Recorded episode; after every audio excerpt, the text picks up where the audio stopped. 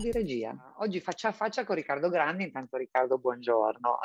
Ciao. La tua storia è interessante per più di un motivo ovviamente, ma mi piace molto il tuo percorso perché tu nasci come regista pubblicitario e poi allarghi al cinema, ma non solo, perché insomma ti sei cimentato anche con tutto quello che è l'era dello streaming, delle nuove piattaforme, indicano come i nuovi formati, no? Eh, ma, ma lo vedremo. Partiamo, io partirei subito dal tuo ultimo lungometraggio, Weekend, che è sì. disponibile su Prime Video e che insomma, sì. tra l'altro l'hai, l'hai, l'hai, terminato in lockdown, ma questo insomma ce lo racconterai tu. Ci dici dell'idea della sceneggiatura, ma anche del cast? Eh, ma intanto ti volevo dire che sì, inizio eh, come regista pubblicitario, anche se il mio vero inizio è stato con MTV. Con MTV. Poi eh, vivendo sempre tra Roma e Milano ho, ho un po' seguito due, le due strade, no? nel senso Roma più televisione, cinema e Milano ovviamente il regno della pubblicità, quindi diciamo sono sempre stato un po', un po su entrambi, entrambe le strade. Eh, Weekend è, è, un film che nasce per il cinema, ovviamente poi eh, tutto quello che è successo dopo, che nessuno si aspettava, lo ha portato su, su Amazon eh, per fortuna, insomma perché se no nessuno l'avrebbe, l'avrebbe mai visto. Nasce come, come, nascono tanti film, con delle chiacchiere tra, tra, autori, diciamo, io non lavoro mai da solo, eh, mi piace lavorare in gruppo, insomma, amo, amo la condivisione delle idee e tutto quanto, per cui eh, ho lavorato con una serie di, di, di autori e sceneggiatori e, e, abbiamo fatto prima una, una, prima idea, un primo soggetto, che poi è stato in un cassetto un paio di anni e poi dopo è, è, è riemerso, diciamo così. E ho lavorato lì con altri due autori, sono Alfredo Arcero e Claudia De Angelis, e abbiamo tirato fuori questa sceneggiatura che è originale, che non è presa da, da, da nulla di esistente, non è un romanzo, non è, non è niente, ed, ed è di sana pianta, insomma, ideato. Ma come cambia oggi ecco, il rapporto quindi tra, per, per il regista, no? tra pubblicità e cinema? Cioè come diventa oggi il regista? Come bisogna essere più multitasking? Per me il regista un, un po' eh, lo è sempre stato, è, è l'anello di congiunzione tra, tra, le idee, tra il mondo della creatività e, e il mondo de, dei pezzi di ferro e di legno della realizzazione, no? diciamo così quindi è, è un po' il, il manipolatore de, della materia creativa. Poi, eh, diciamo così, eh, a livello astratto, eh. poi è chiaro che quando si tratta di cinema si parla di una sceneggiatura, eh, se è una serie tv, per esempio, si parla di, di, di, più sceneggiature che hanno un arco narrativo diverso e ovviamente quando parliamo di, di pubblicità sono gli script che, che le agenzie fanno. Poi il regista ovviamente ha sempre la sua, la sua margine di, di, interpretazione. Molti chiedono a volte, dice, ma è vero che in pubblicità non hai libertà, eccetera. In realtà non è così vero, perché poi alla fine tante volte in pubblicità siamo riusciti a metterci, io dico, ma anche tanti miei colleghi, a metterci del nostro, magari su un'idea che partiva eh, così in una maniera un po' magari diversa e, quindi l'interpretazione del regista tante volte rende vincente anche una campagna pubblicitaria, secondo me. Di contro, pure tante altre volte, eh, per esempio in televisione, non sempre eh, l'idea o le sceneggiature sono, sono perfette, per cui anche là il regista, secondo me, deve comunque in qualche maniera, ha sempre l'obbligo di, di, di migliorare quello, quello che sta facendo. Quindi, comunque per diciamo, un, un, bel film, che sia un cortometraggio, che sia un lungometraggio, che sia una serie, insomma, per riuscire deve essere reso benissimo come crafting, come regia, avere anche una bella storia, no? Tu tra l'altro ti sei cimentato, l'hai detto anche nel rapporto, anche con i scrittori, perché adesso parliamo di passeggeri notturni con Caro Figlio. Com'è, come cambia ecco, l'inter- l'interazione poi tra la storia e la resa a livello di immagini? E, e, e tra l'altro poi passeggeri notturni mi permette anche di dire come stai sperimentando nuovi, nuovi formati, perché questo durava 10 minuti, erano 10, serie, 10 puntate, sì. diciamo dai 10 minuti l'una, no? Quindi nasce proprio, è andato in onda su Rai Play, ma nasce per delle piattaforme, quindi anche qui si apre anche a un nuovo modo no? di interagire, di creare. Sì. Allora, qui sì, ti, ti rispondo alla prima delle domande che mi hai fatto. Eh, il ruolo del regista, secondo me, può avere diversi tipi di coinvolgimento. Mm, ad esempio, il film, il lungometraggio nel suo formato classico è proprio il formato eh, ideale, diciamo, del regista. Quello dove spesso il regista ha pure la possibilità di esprimersi al meglio e si prende tutta la responsabilità, perché comunque il film, inteso come eh, proprio diciamo, quello classico, è, è soprattutto eh, del regista, nel senso che è lui il capitano della nave, poi sì, ci stanno gli sceneggiatori, i produttori e, e tutti quanti, eh, cosa che invece non succede ad esempio su una serie tv.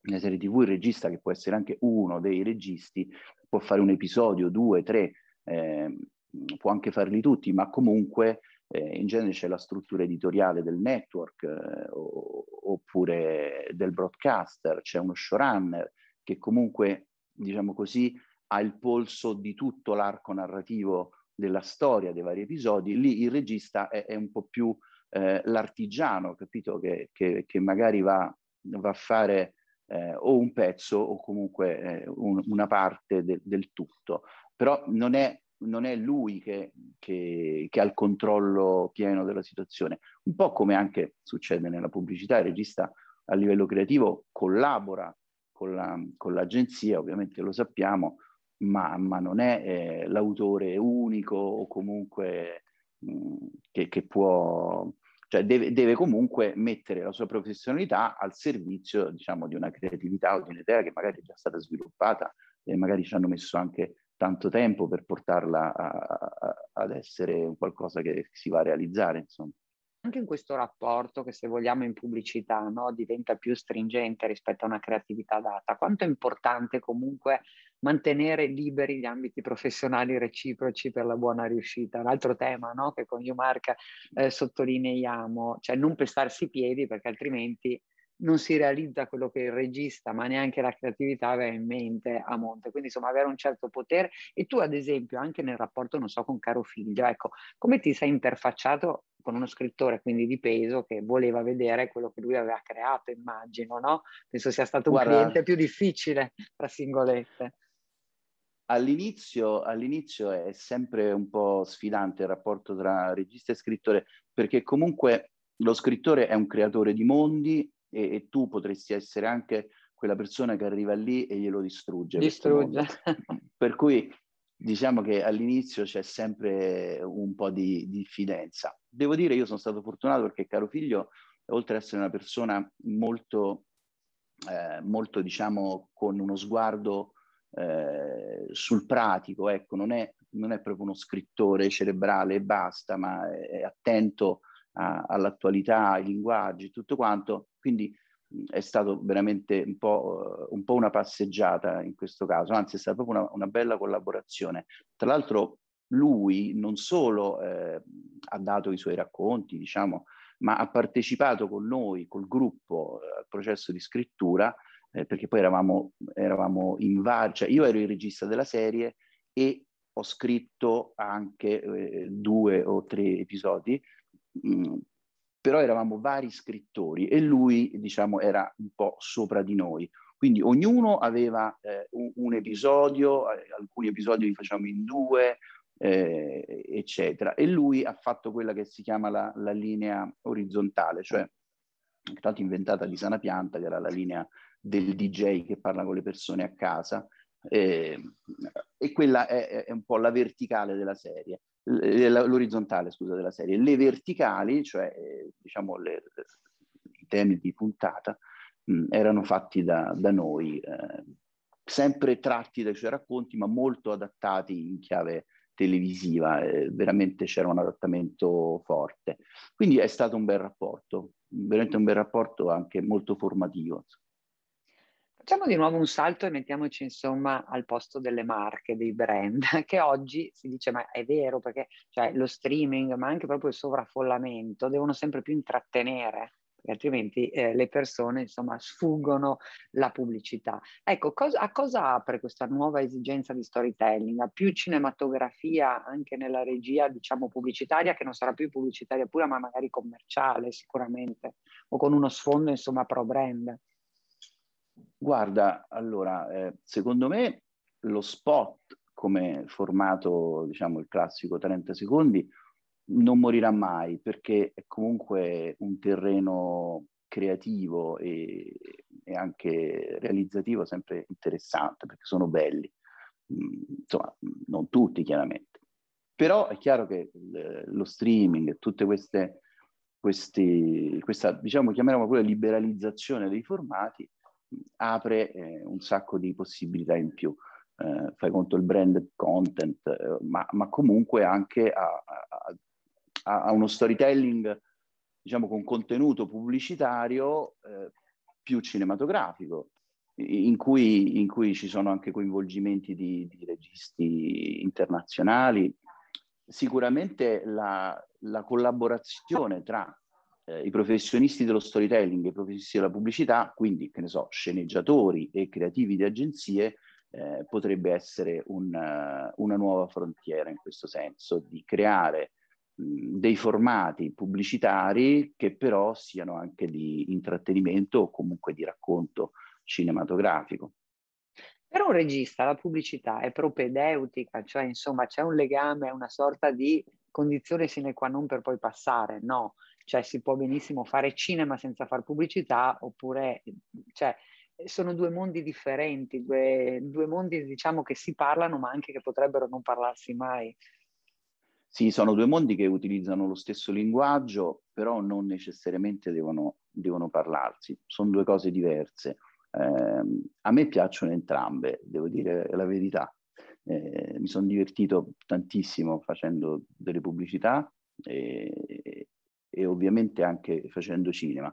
Mm, ripeto, a volte, a volte la pubblicità è un terreno non solo di sperimentazione, ma anche proprio di innovazione e di ricerca di, di nuovi linguaggi. Sono sicuro che quasi tutti i registi del mondo che fanno pubblicità, e tu sai che sono tantissimi, eh, quando fanno cinema portano sicuramente nei loro film quello che hanno sperimentato, imparato e, e anche un pochino, mh, i, diciamo, innovato no? dentro la pubblicità. Pensa, mh, penso a tanti registi che, che, che, hanno fatto tanta pubblicità come so, Jonathan Glazer per dire, piuttosto che Michel Gondry, eh, però ehm, ma anche i grandi registi de- del passato, tanti, tanti hanno fatto tanta pubblicità e, e spesso hanno portato dentro, dentro, i loro film le sperimentazioni che la pubblicità gli aveva permesso di fare. Insomma, non è un segreto che al cinema non, non, ci si possono permettere i budget che ci si possono permettere in pubblicità. Un giorno di riprese in pubblicità è molto più ricco di, di un giorno di riprese al cinema, a meno che non si stia facendo ovviamente eh, un blockbuster, però mh, mediamente, diciamo così, a parte Hollywood a parte, eh, la pubblicità è un grande terreno di sperimentazione. Insomma, hai già risposto alla domanda perché ti avrei chiesto quale ti piace di più, ma ci hai già detto che ti piacciono entrambi. E allora eh, direi di concludere questa eh, chiacchierata tornando agli ultimi tuoi lavori, sia uno in pubblicità e uno al cinema. In pubblicità, vediamo, hai fatto uno spot per commemorare Dante, no?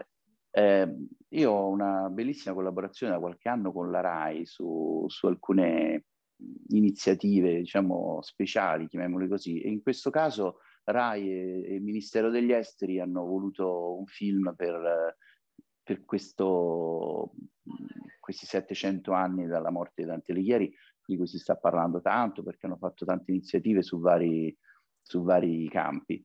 E mi sono divertito perché abbiamo avuto abbastanza libertà creativa e quindi abbiamo fatto eh, un Dante spiritoso, insomma, che non era la classica pesantata sui 700 anni dalla morte di Dante di ieri, poteva essere pure una cosa un po'... Non abbiamo, abbiamo colto l'occasione per divertirci un pochino. Invece cinematograficamente torniamo a Weekend, che tra l'altro l'hai già venduto in uh, alcuni paesi esteri, no? Se non erro.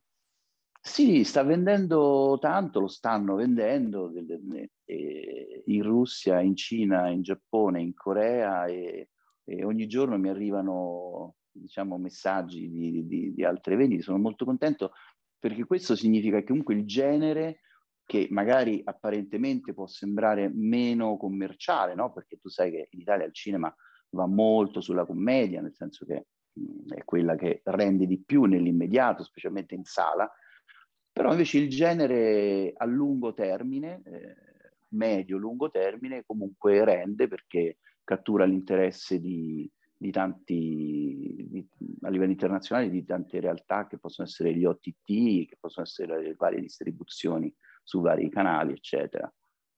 Tra l'altro la lavorazione appunto l'abbiamo detto, l'avevi, l'avevi, l'hai terminato insomma in pieno lockdown, com'è stato? Sì, sì, il film, eh, il film, si è interrotto proprio all'inizio del, del, della prima pandemia, a marzo io stavo, stavo girando e, e, quindi l'ho ripreso poi a giugno. Tra l'altro è un film che gioca tra l'estate e inverno, quindi mi sono trovato praticamente a invertire estate e inverno, ho dovuto fare, ricostruire la neve eh, a giugno, abbiamo innevato una, una vallata, insomma, ehm, di finta neve a giugno mentre morivamo di caldo e dall'altra parte in inverno abbiamo dovuto fare delle cose estive, eccetera. Mm, il grosso del film è girato in teatro, io ho voluto ricostruire eh, tutto l'interno della casa in teatro e, e insomma sì, il lockdown ci si è messo di mezzo, però devo dire che mi ha dato anche delle opportunità per esempio di montare la prima parte, di lavorare molto con i musicisti che hanno fatto un bellissimo lavoro di musiche originali su tutto il film, cosa che secondo me non saremmo riusciti a fare altrimenti. Quindi diciamo che abbiamo, abbiamo trovato anche il lato positivo in questo. Eh, e devo dire che uno degli aspetti belli, diciamo, della realizzazione di questo film è che a un certo punto, eh, mentre eravamo a metà, Amazon ha voluto visionare quello che stavamo facendo e, e ha deciso di prenderlo. E, e, questo è stato importante perché altrimenti, insomma, forse non l'avremmo neanche potuto finire. Ecco. E adesso, insomma, hai nuovi progetti nel cassetto, sia in ambito pubblicitario che in ambito cinematografico?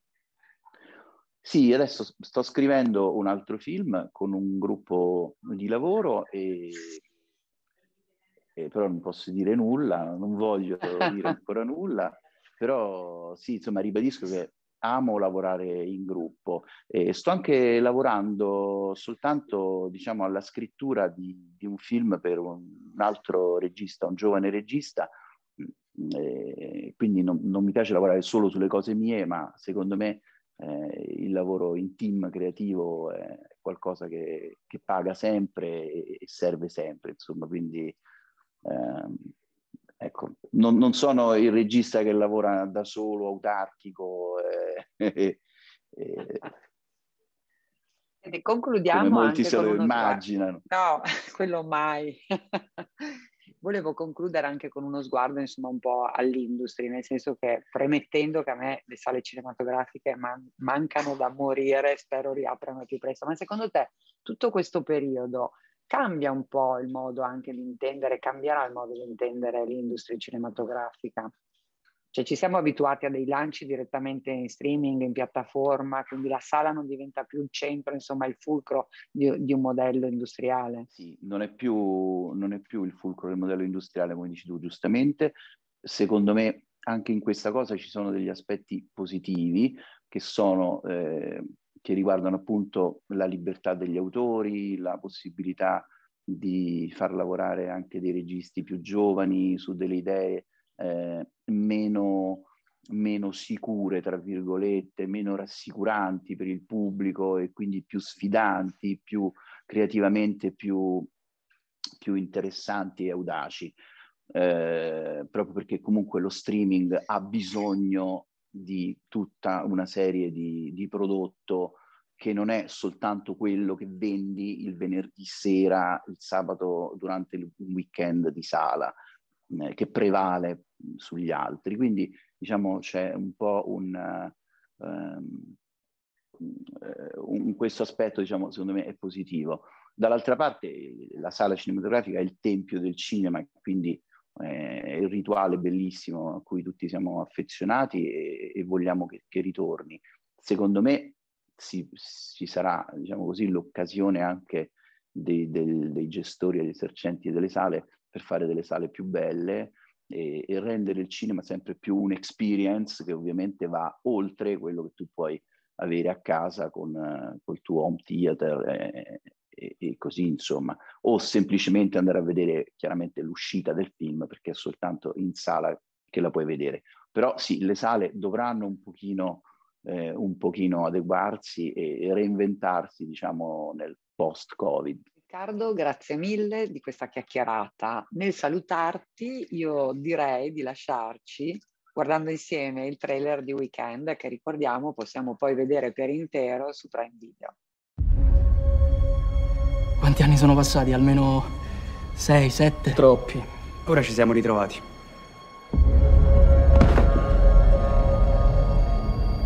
Ma che è successo?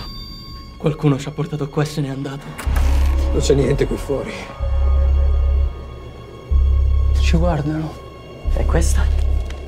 È bello rivedervi tutti insieme dopo tanti anni. Siete qui perché voglio sapere che cosa è successo davvero ad Alessandro. Io non ci ho mai creduto alla storia dell'incidente. Quindi se non si è suicidato, l'ha ammazzato uno di noi. Siete una setta esoterica. È il simbolo della nostra band, ma ci siamo sciolti. Hanno smesso di sognare. E se fosse vero? Cosa? Che uno di noi sa qualcosa in più sulla morte di Alessandro. È arrivato il momento di dirlo. Allora qui c'è un bugiardo. Ce ne andiamo da qua. Ma dove che non c'è niente qui intorno? Come no, c'è quel paesino di merda qua vicino. Ma se ci perdiamo che facciamo? Io non ci resto più qui, punto! Chi di voi sta mentendo non confesserà entro domani. Fammi vedere, dai, ammazzami, vale! Pagherete tutti. Benvenuti nel weekend della perdizione.